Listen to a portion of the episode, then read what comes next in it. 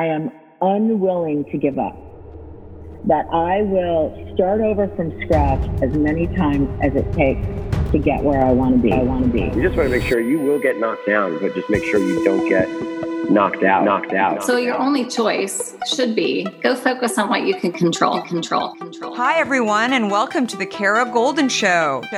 Join me each week for inspiring conversations with some of the world's greatest leaders. We'll talk with founders, entrepreneurs, C E Os, and really some of the most interesting people of our time. Can't wait to get started. Let's go. Let's go. Hi, everyone. It's Kara Golden from The Kara Golden Show, and I'm so thrilled to have my next guest here. I have Sallie Krawcheck, who is the co-founder and C E O of Ellevest. And I am uh, honored to have her on today. As I was just sharing with her, I met her years ago at a Fortune conference, but I have also just fangirled over her yeah. and her, uh, you know, boldness and bravery to uh, forge lots of new lanes along the way. And obviously watching her launch, co-found and run a company called Ellevest that you're going to learn all new things about if you do not know about it. But it's an incredible digital-first investment platform working to help close the gender wealth gap by redefining investing for women, which Sallie knows tons and tons about. They've recently announced, uh, fairly recently, that they have over a billion under management. That uh, number may be dated. one point six. There you go. I knew it. I uh, I had go. a feeling yeah. that it was a little bit higher than that. That's incredible.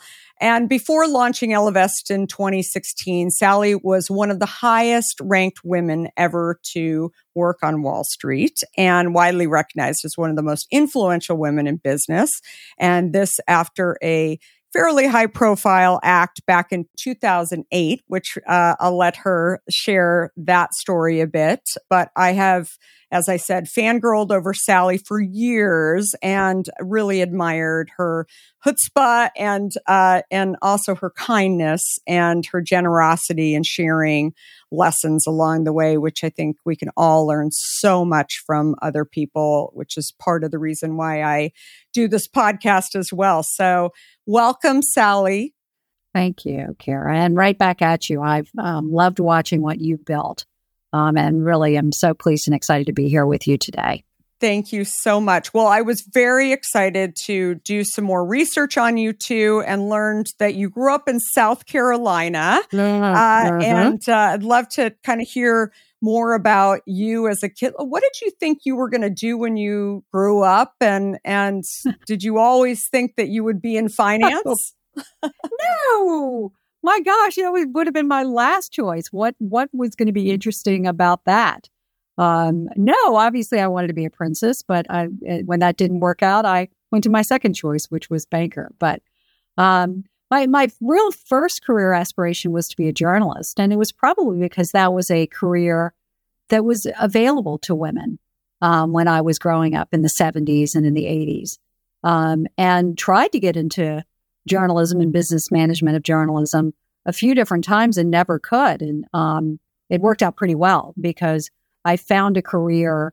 My, my first real job that could be called a career was as a research analyst, uh, which is a lot like a journalist where you try to, you know, uncover new facts and information, try to put them together in a interesting way to You, you know, analyze them, write them up, defend them um, with a, you know, goal of, in the case of a research analyst, making people money. Mm-hmm. Um, so a lot of similarities between the two.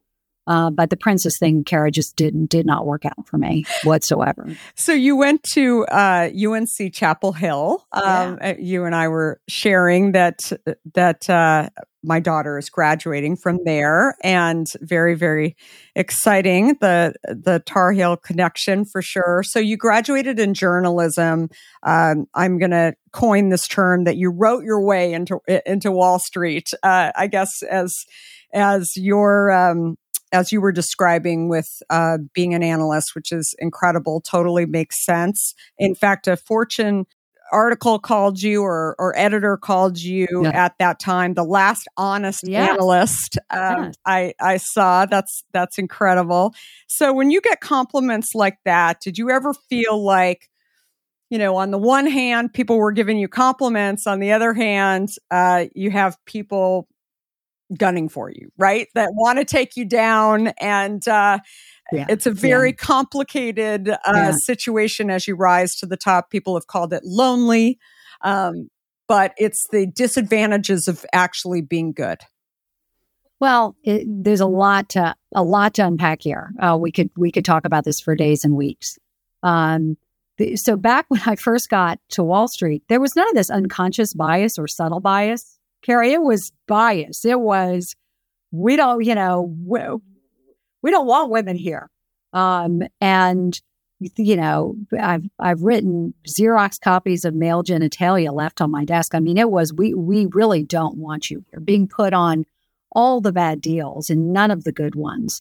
Um, I found my way away from the teamwork of investment banking to the solitary work of research, where I found much of the gender issue sort of fell away, that I didn't have to fight to be on the best team. I just had to cover the banks, which was my area of coverage.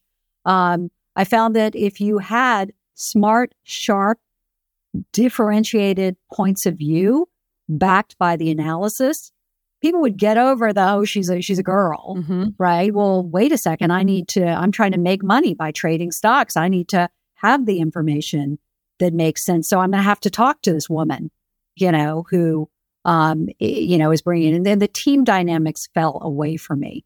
Um, now, when I was on the cover of Fortune magazine as the last honest analyst, um, and when I was later, you know, on Fortune Most Powerful Women list, did, did you feel the target on your back? Oh, sure you did. Sure you did in the day that, you know, journalists tend to love, you know, putting people up on a pedestal, and they love to knock that pedestal over.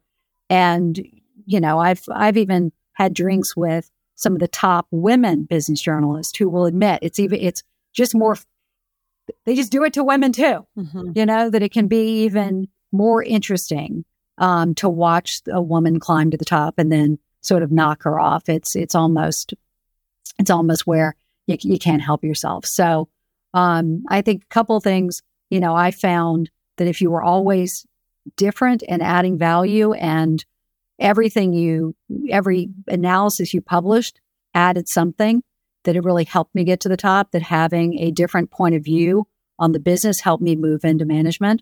But yeah, there's a absolutely a, a target on one's back. How often have you thought about learning a new language only to be stopped by that memory of yours from the last time you tried to learn a language when it didn't go so well? Okay, maybe it wasn't a language that you were interested in learning, or perhaps all those poorly written textbooks in your sixth grade class weren't that well written after all. I have a great tip for you. It's called Rosetta Stone. Rosetta Stone is the most trusted language learning program around. Available on desktop or app, no matter where you choose to learn it or what platform you choose to learn on, Rosetta Stone works, and it truly immerses you in the language you choose to learn, quicker and easier than you ever imagined too. Maybe you're getting ready to travel abroad this summer and you want to learn a bit of Portuguese, let's say, before your trip. Rosetta Stone can help. I know this firsthand as I did just this before traveling to Portugal last year. I learned Portuguese through Rosetta Stone, and by doing so, I not only got a better grasp of the spoken language of Portugal, but it got me very excited for the trip itself before I went.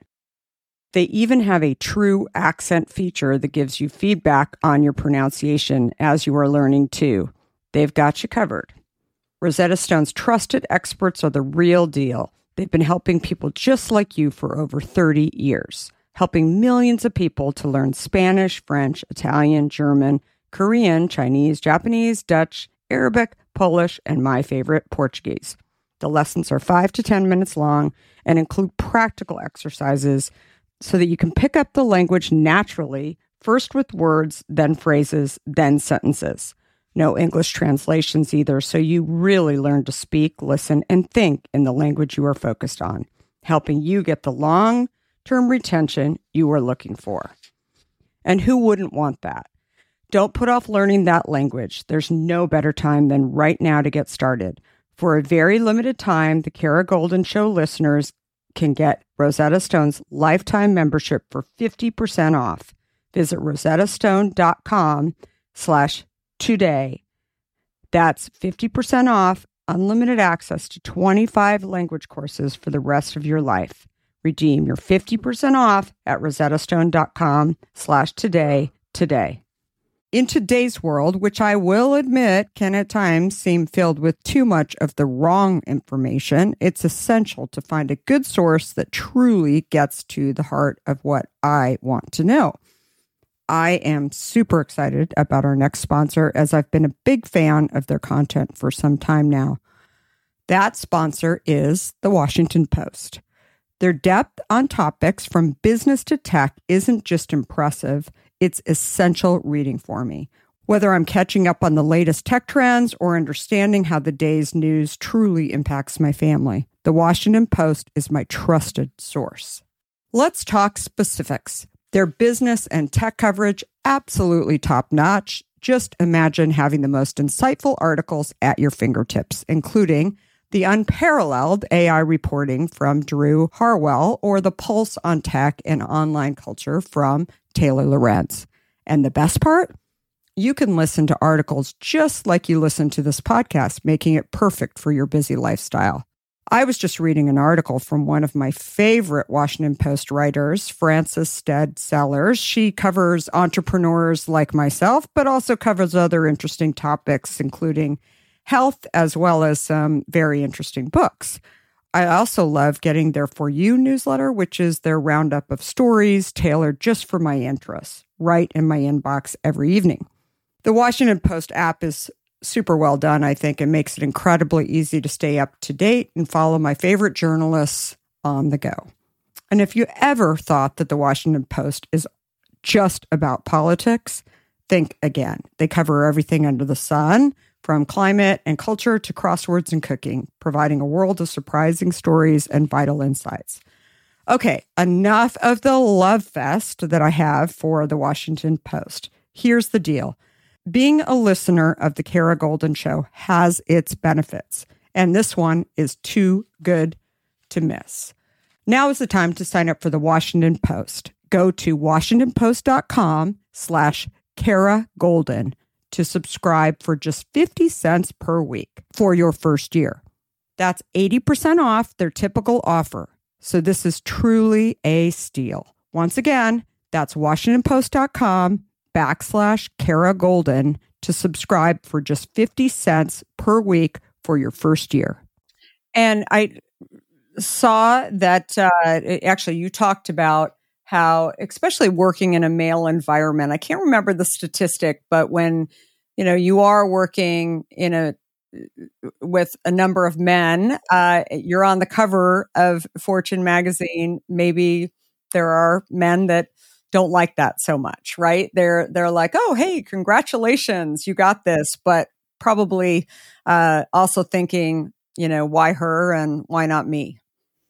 Oh, sure. Um, and women too. You know, you and I were talking about meeting each other at one of the Fortune women's conferences.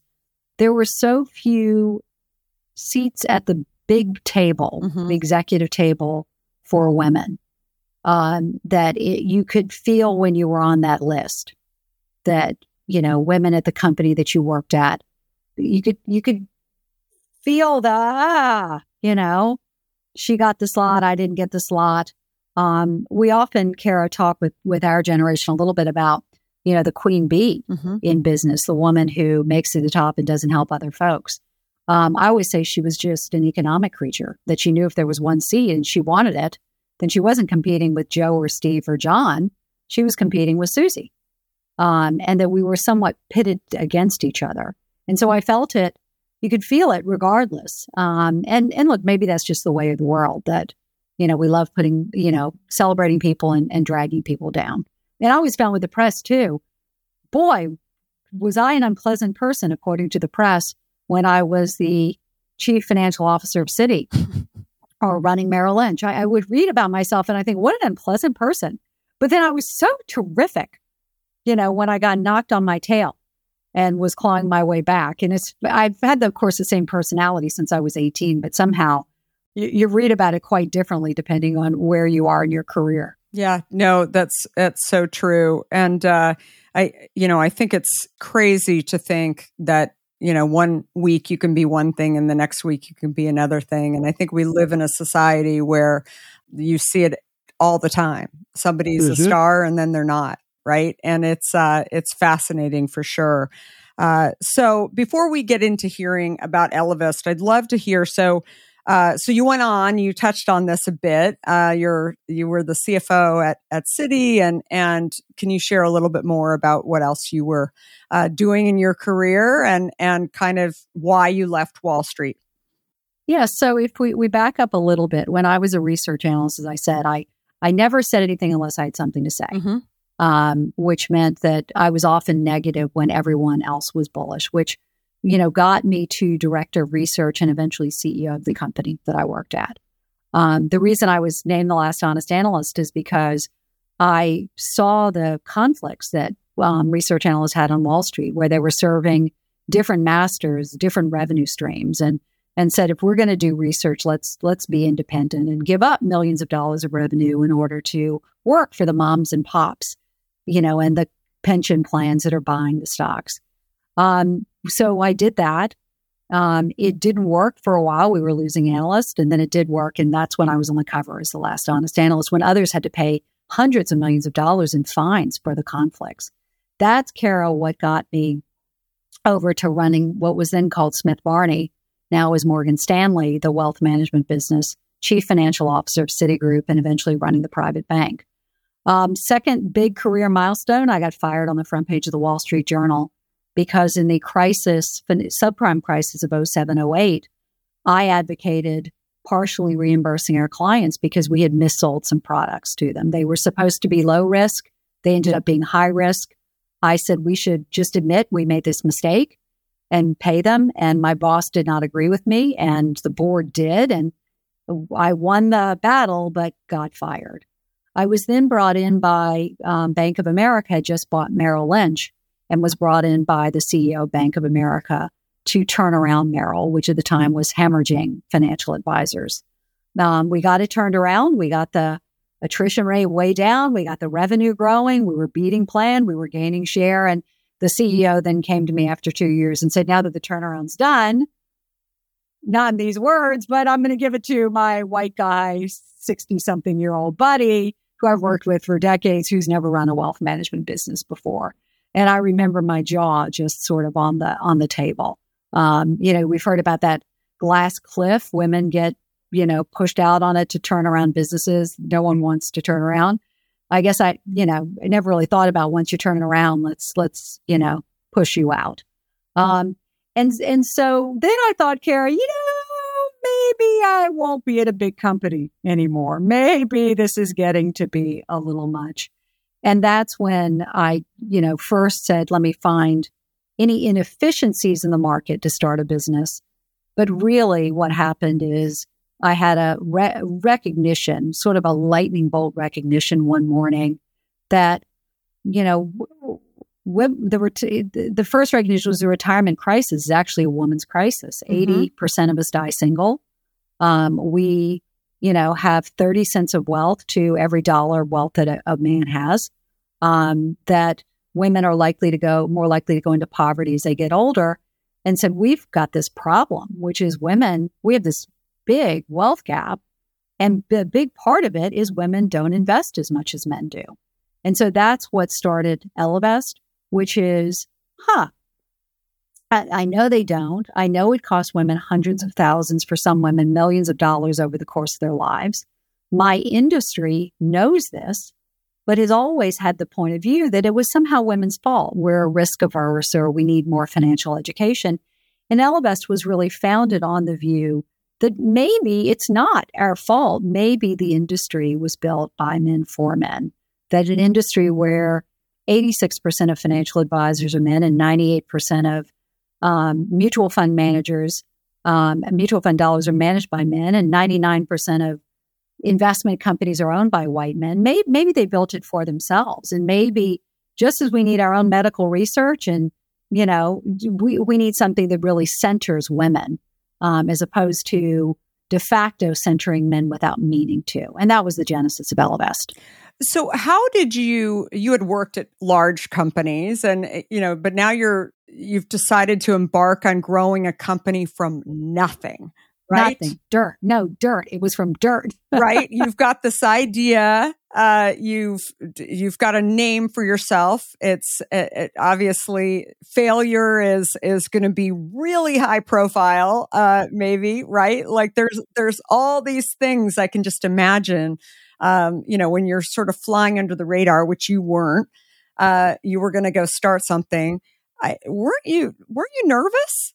Sure, of course. But that, that's never stopped me because the, the, even as a research analyst, if you're on C N B C and you're making a call, at least in your world, if you're wrong, people know it. You, yeah. you can't hide.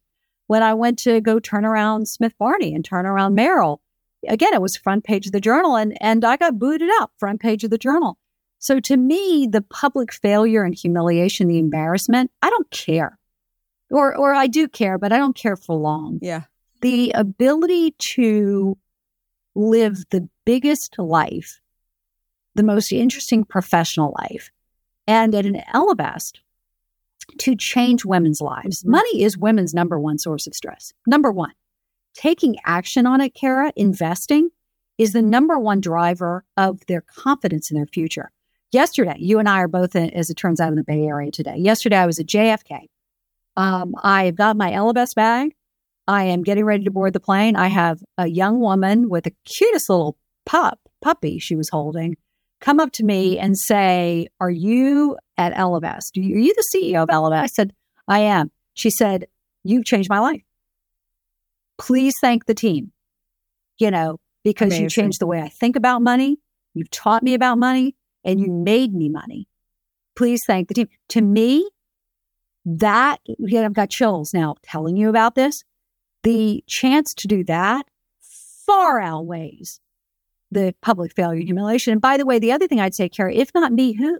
Uh-huh. You know, to start a company like an Ellevest, you've got to have a lot of finance and investing experience. You have to be able to build a tech team. Didn't really realize it, but you have to build a pretty big community because women need a place to gather with these questions. Um, you probably have to build a brand. You have to raise a lot of venture money. Mm-hmm. You know, and you probably have to have been in the industry. Oh, and you probably need to be a woman, right? If you tried it as a man, people might like, I don't know about that. And so I looked around and said, who the heck could do that? And the yeah. answer is not many people, and none of them were stupid enough to do it except for me. Yeah. Uh, it's it's uh, funny that that you use the term stupid because I always say, like, who who would start a beverage company with no experience and, you know, think that it was a great idea, right? And I'm like, you know, what's the worst that can happen? It's uh, it, lots of amazingly horrible things have happened to me in the past. So, I mean, this is just one more. And by the way, it makes working a big company, like, which is hard, but not even close, not yeah. even close. Yeah. Not even close. And, right. you know, you can't, when you start out, you're one mistake away from failure and you can't get the funding unless you have the team, but you can't get the team if you don't have the funding. It's just, you know, and by the way, let's not even go into women in, in finance and technology and how, what a small share of venture money we are able to raise. So you have to do it all in a very capital constrained way. Definitely. I was going to ask you too, obviously you had lots of contacts in the industry, but you know, you're focusing on a different focus. Uh, you're talking to a bunch of men generally about raising money and uh, for a platform that is focused on uh, women. So how difficult was it to actually raise capital? Yes and no. It was and it wasn't. You know, the the first door that I ran into is I, I didn't want to do this on my own. And I thought, let me go partner with a large bank or institution and we'll do it as a, you know, have them put some money in, have me put the time in and and have it sort of a joint venture. That was a disaster. Um, what, the, one of the first le- breakfasts I went to with the C E O of a extremely large bank, Um, we sat down and about halfway through, he said, yes, but don't their husbands manage their money for them? Hmm. And from that point of view, it was like, okay, we're, we're this isn't going anywhere, right? Because we're not doing a cutesy, pink it, shrink it sort of thing. That being said, that first round was okay because I went friends and family. So I went to people I'd worked with before. And I was fortunate enough um, to speak, to know Joe Mansueto at Morningstar, mm-hmm. who made the first investment. And, and what he said was, we at Morningstar know this has been an issue. We haven't been able to solve it. I don't know if you can solve it, but we think you've got a better chance than anyone else, and we're willing to put in some money. And so I went to folks I'd worked with, you know, and they put in, you know, what was, you know, for them, not the majority of their net worth. So that went just fine and went quickly. It was later, Kara, when we went to the institutional rounds, mm-hmm. when I could get the meetings, but I'm just going to be honest, you know, the, again, the research tells you women C E Os get about two percent of venture dollars, get about one percent of venture dollars for fintech, get about one percent of Series B, so the bigger checks, you know, which we said, you know, made it like a one in ten thousand chance Ellevest would get funded. Mm-hmm. And while I did know folks and our numbers were quite strong, there definitely, nobody was like, oh my gosh, it's the fifty-X-year-old former C F O of Citigroup. She's the entrepreneur we're looking for. You know, I didn't have the hoodie. I was a different age. I was a different gender. Um, and look, by the way, I think the fact that nobody of my generation, male, female, non-binary, who's been in those senior roles on Wall Street, nobody's gone out and raised venture money the way I have. Yeah. Nobody. And again, because they're not stupid. But so it was hellacious. Um, it was hellacious. So interestingly, in our last round, where again, those odds were one in ten thousand against us, um, we were raising, it was, the numbers were good. People really wanted crypto at the time. So Kara, what we did has never been done before. We actually reached out to individual women who were doing angel investing. Amazing. And rather than go to just the institutions, we pulled together something like six hundred women and underrepresented investors.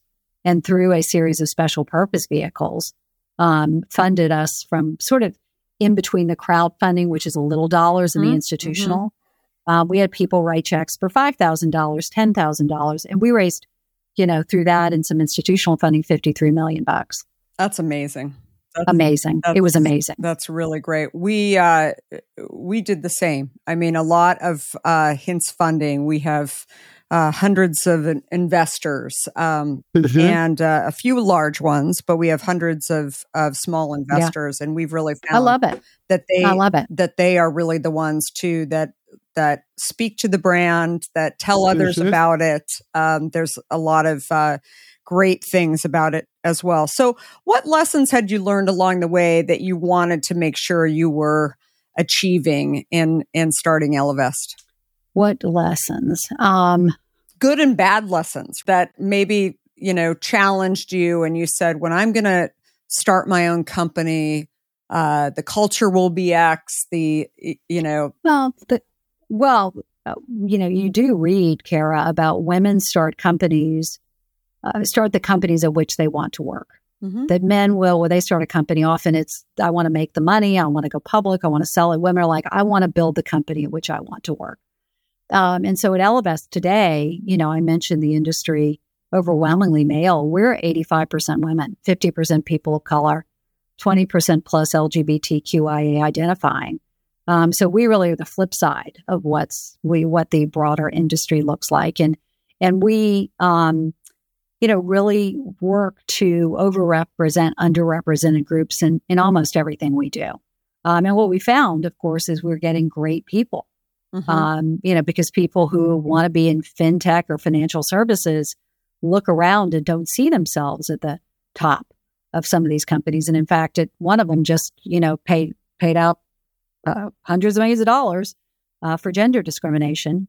Um, but then to see something that looks like an Ellevest that has such a strong mission, um, has been really terrific for us. You know, I'd say the other lesson, which I know you will appreciate, is do not start a business unless you must. Mm-hmm. Do not, mm-hmm. you know, do not. You, I, I remember, Kara, in the early days being at, you know, a co-working space and um, walking around the floor and looking at all the different startups there. I'm like, none of the, you know, none of these are going to be around. Like you sort of hear about the ones that, oh, Airbnb this and, you know, Facebook that. And like, that's what you hear about. But ninety plus percent fail. And I'm shocked it isn't more. Um, and so you have to, you have to really have to start a business. For me, I had to.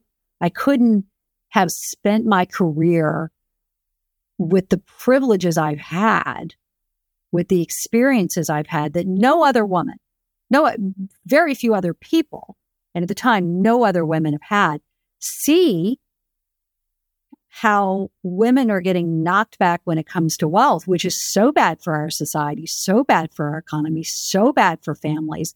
A root cause, I think, of much of the anger in this country are these wealth disparities. Mm-hmm.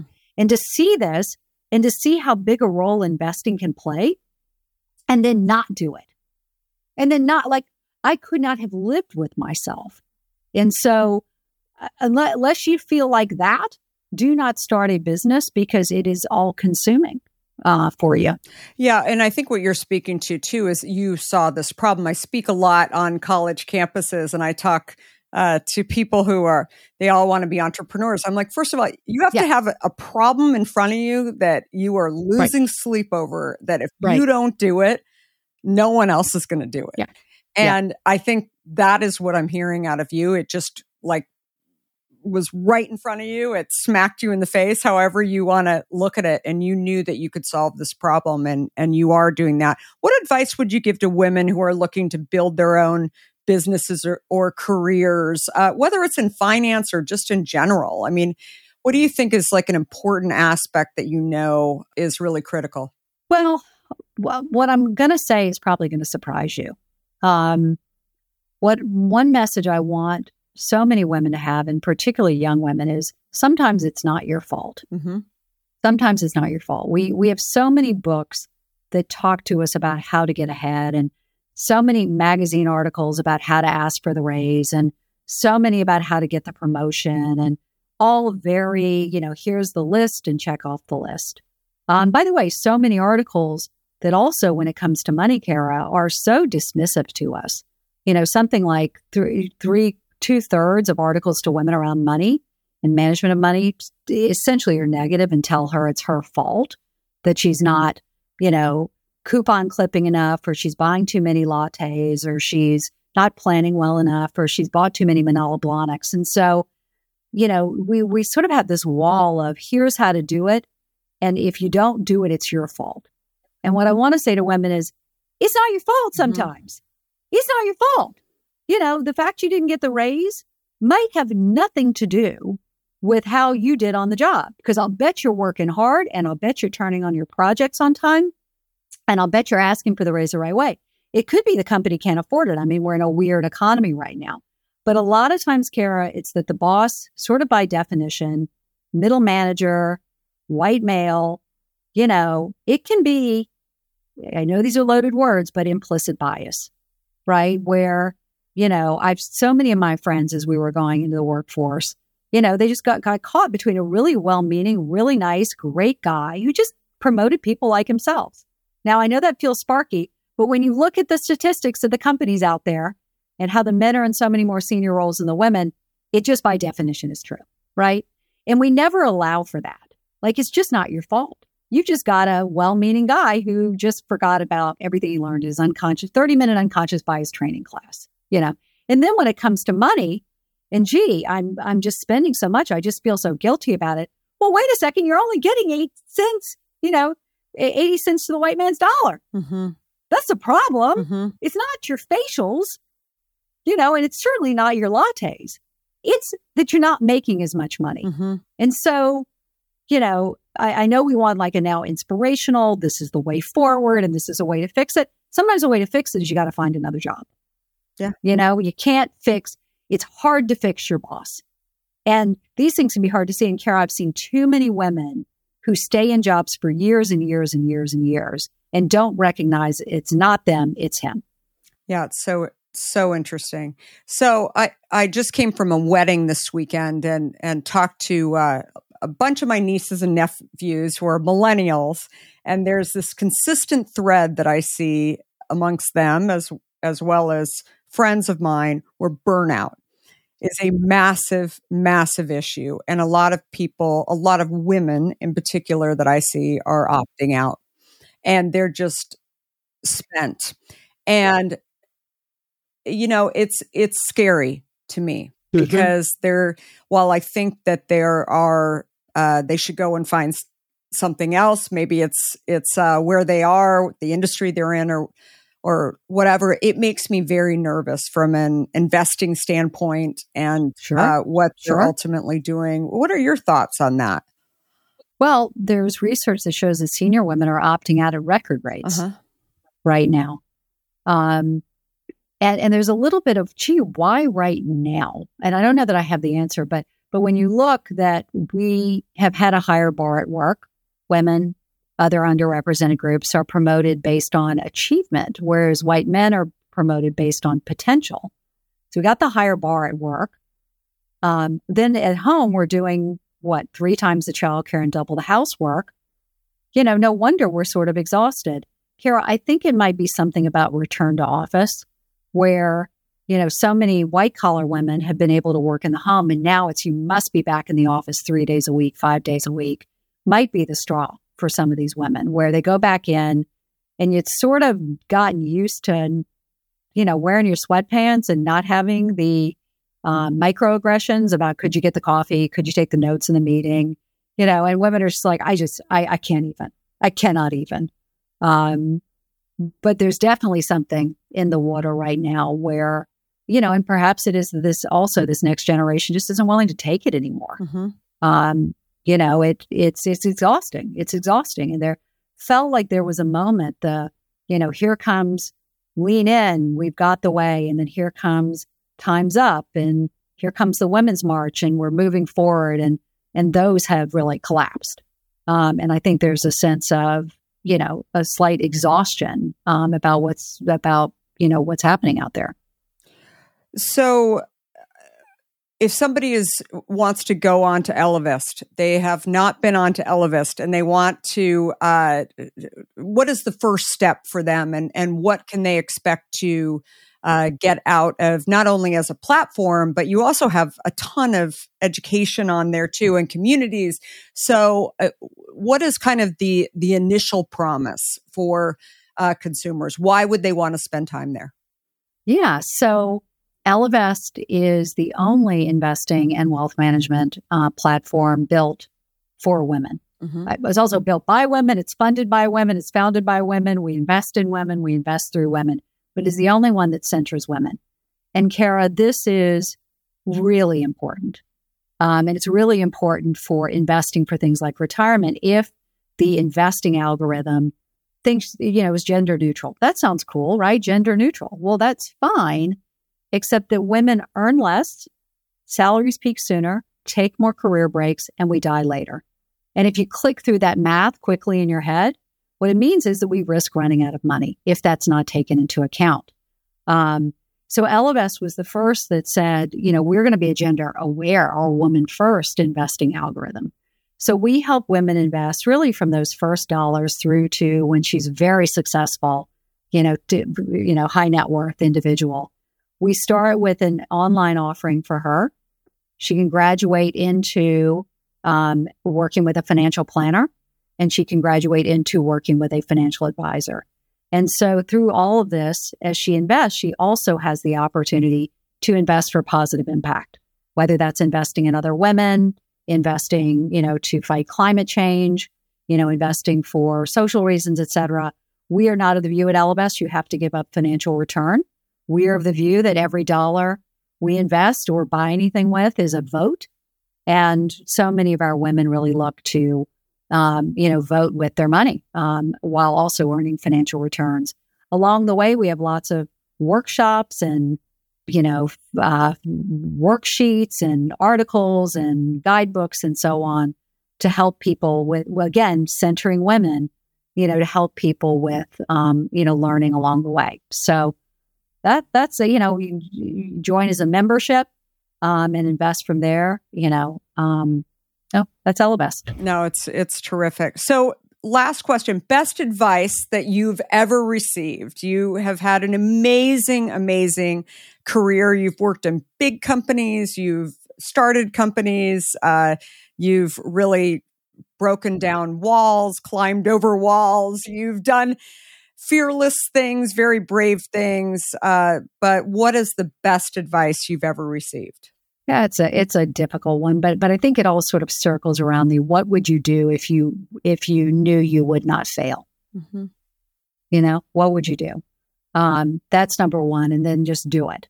And then if you fail, you can pick yourself up, you know, and dust yourself off. I'd say uh, if I give me one more, the other thing that's been meaningful for me is the exercise of you're on your deathbed and you're looking back. And what what life would you want to have lived? And I think that really adds clarity to it as well. And you've probably seen the research, Kara, that people regret at the end of their lives, not what they did, but what they didn't do. Mm-hmm. And so having those sort of combined for a sense of, you know, not, just do it. Just get out there and do it. You're going to fail a lot. As women, we've been socialized that failure is sort of embarrassing for us. But just plow on through it, because I think we would agree nobody cares. You know, did you care before we got on? Oh, Sallie. I mean, did you talk to, you know, your your family? Oh, I'm about to have Sallie on. You know, she got fired twice. And of course you did not, right? Who, who cares? No. Who cares about it, right? No. And I think the thing is, is that, you know, your story is so inspiring because you got back up, right? And you kept moving forward. And, uh, You know, I think that that is a that's a powerful thing. It's it's the th- those are the kind of stories where you want to hang out with those people, right? Because they went against all odds, right? And there is a group of us. I do have to say, I, at one of these, you know, women's gatherings, um, as we're start, you know, starting to get back together. There is a group of us like we failed publicly. We're like, we should all go to a spa together. We should just- totally, totally.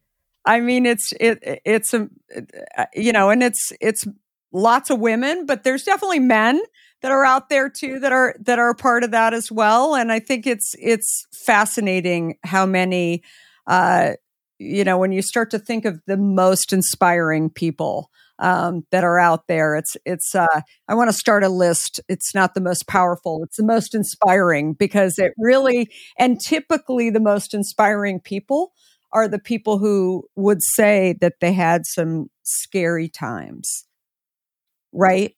Uh, and I think that it's uh, it's very inspiring, lots of lessons, and I so appreciate you being here to share so much. And Ellevest is awesome, everyone. We'll have all the info in the show notes too, but Sallie Krawcheck, you are just a total badass, and I really appreciate your time and, and everything that you're doing to support women as well. So thank you. Kara, it means a lot. Thank you so much for having me. Thanks again for listening to The Kara Golden Show. If you would, please give us a review and feel free to share this podcast with others who would benefit.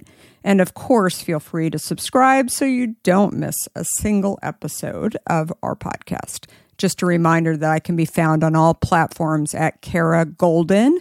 And if you want to hear more about my journey, I hope you will have a listen or pick up a copy of my book, Undaunted, which I share my journey including founding and building Hint.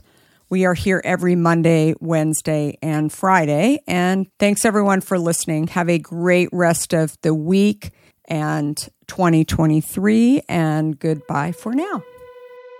Before we sign off, I want to talk to you about fear. People like to talk about fearless leaders, but achieving big goals isn't about fearlessness.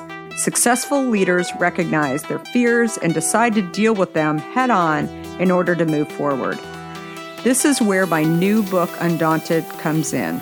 This book is designed for anyone who wants to succeed in the face of fear, overcome doubts, and live a little undaunted. Order your copy today at undaunted the book dot com and learn how to look your doubts and doubters in the eye and achieve your dreams. For a limited time, you'll also receive a free case of Hint water. Do you have a question for me or want to nominate an innovator to spotlight? Send me a tweet at Kara Golden and let me know. And if you like what you heard, please leave me a review on Apple Podcasts. You can also follow along with me on Facebook, Instagram, Twitter, and LinkedIn at Kara Golden. Kara Golden. Thanks for listening.